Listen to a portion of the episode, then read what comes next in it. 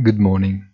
The penultimate month of 2022 begins, leaving behind an extraordinary and incredibly performing October. Those who believe that between now and the end of the year we will see a new rally. Others, conversely, that what happened is a replica of what we saw during the summer.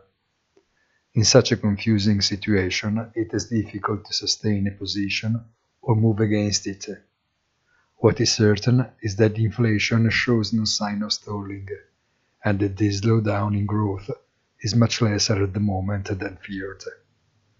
Tomorrow night, Mr. Powell has the difficult task of perpetuating or breaking the spell of the New Year's Eve celebrations.